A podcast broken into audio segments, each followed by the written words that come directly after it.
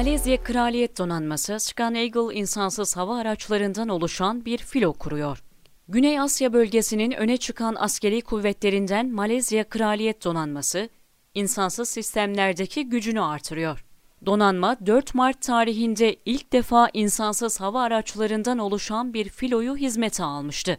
Yeni kurulan 601 nolu filota, Institute Scan Eagle İHA'ları yer alacak.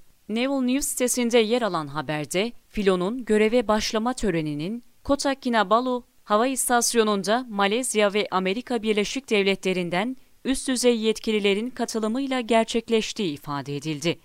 Boeing'in yan kuruluşu Institute, 31 Mayıs 2019 tarihinde Malezya, Endonezya, Filipinler ve Vietnam'a 34 adet Scan Eagle insansız hava aracı teslimi için 48 milyon dolarlık bir anlaşma imzalamıştı. Anlaşma kapsamında Malezya Kraliyet Donanması'na söz konusu İHA'ların 12 tanesi yaklaşık olarak 19 milyon dolarlık bir fiyatla 2022 yılında teslim edileceği planlanıyor. Scan Eagle İHA sistemi alçak irtifa insansız hava aracı sınıfında yer alıyor. İHA'nın arama kurtarma, sınır güvenliği ve afetle mücadele operasyonları gibi bir dizi faaliyette görev gerçekleştirilebileceği ifade edilmekte.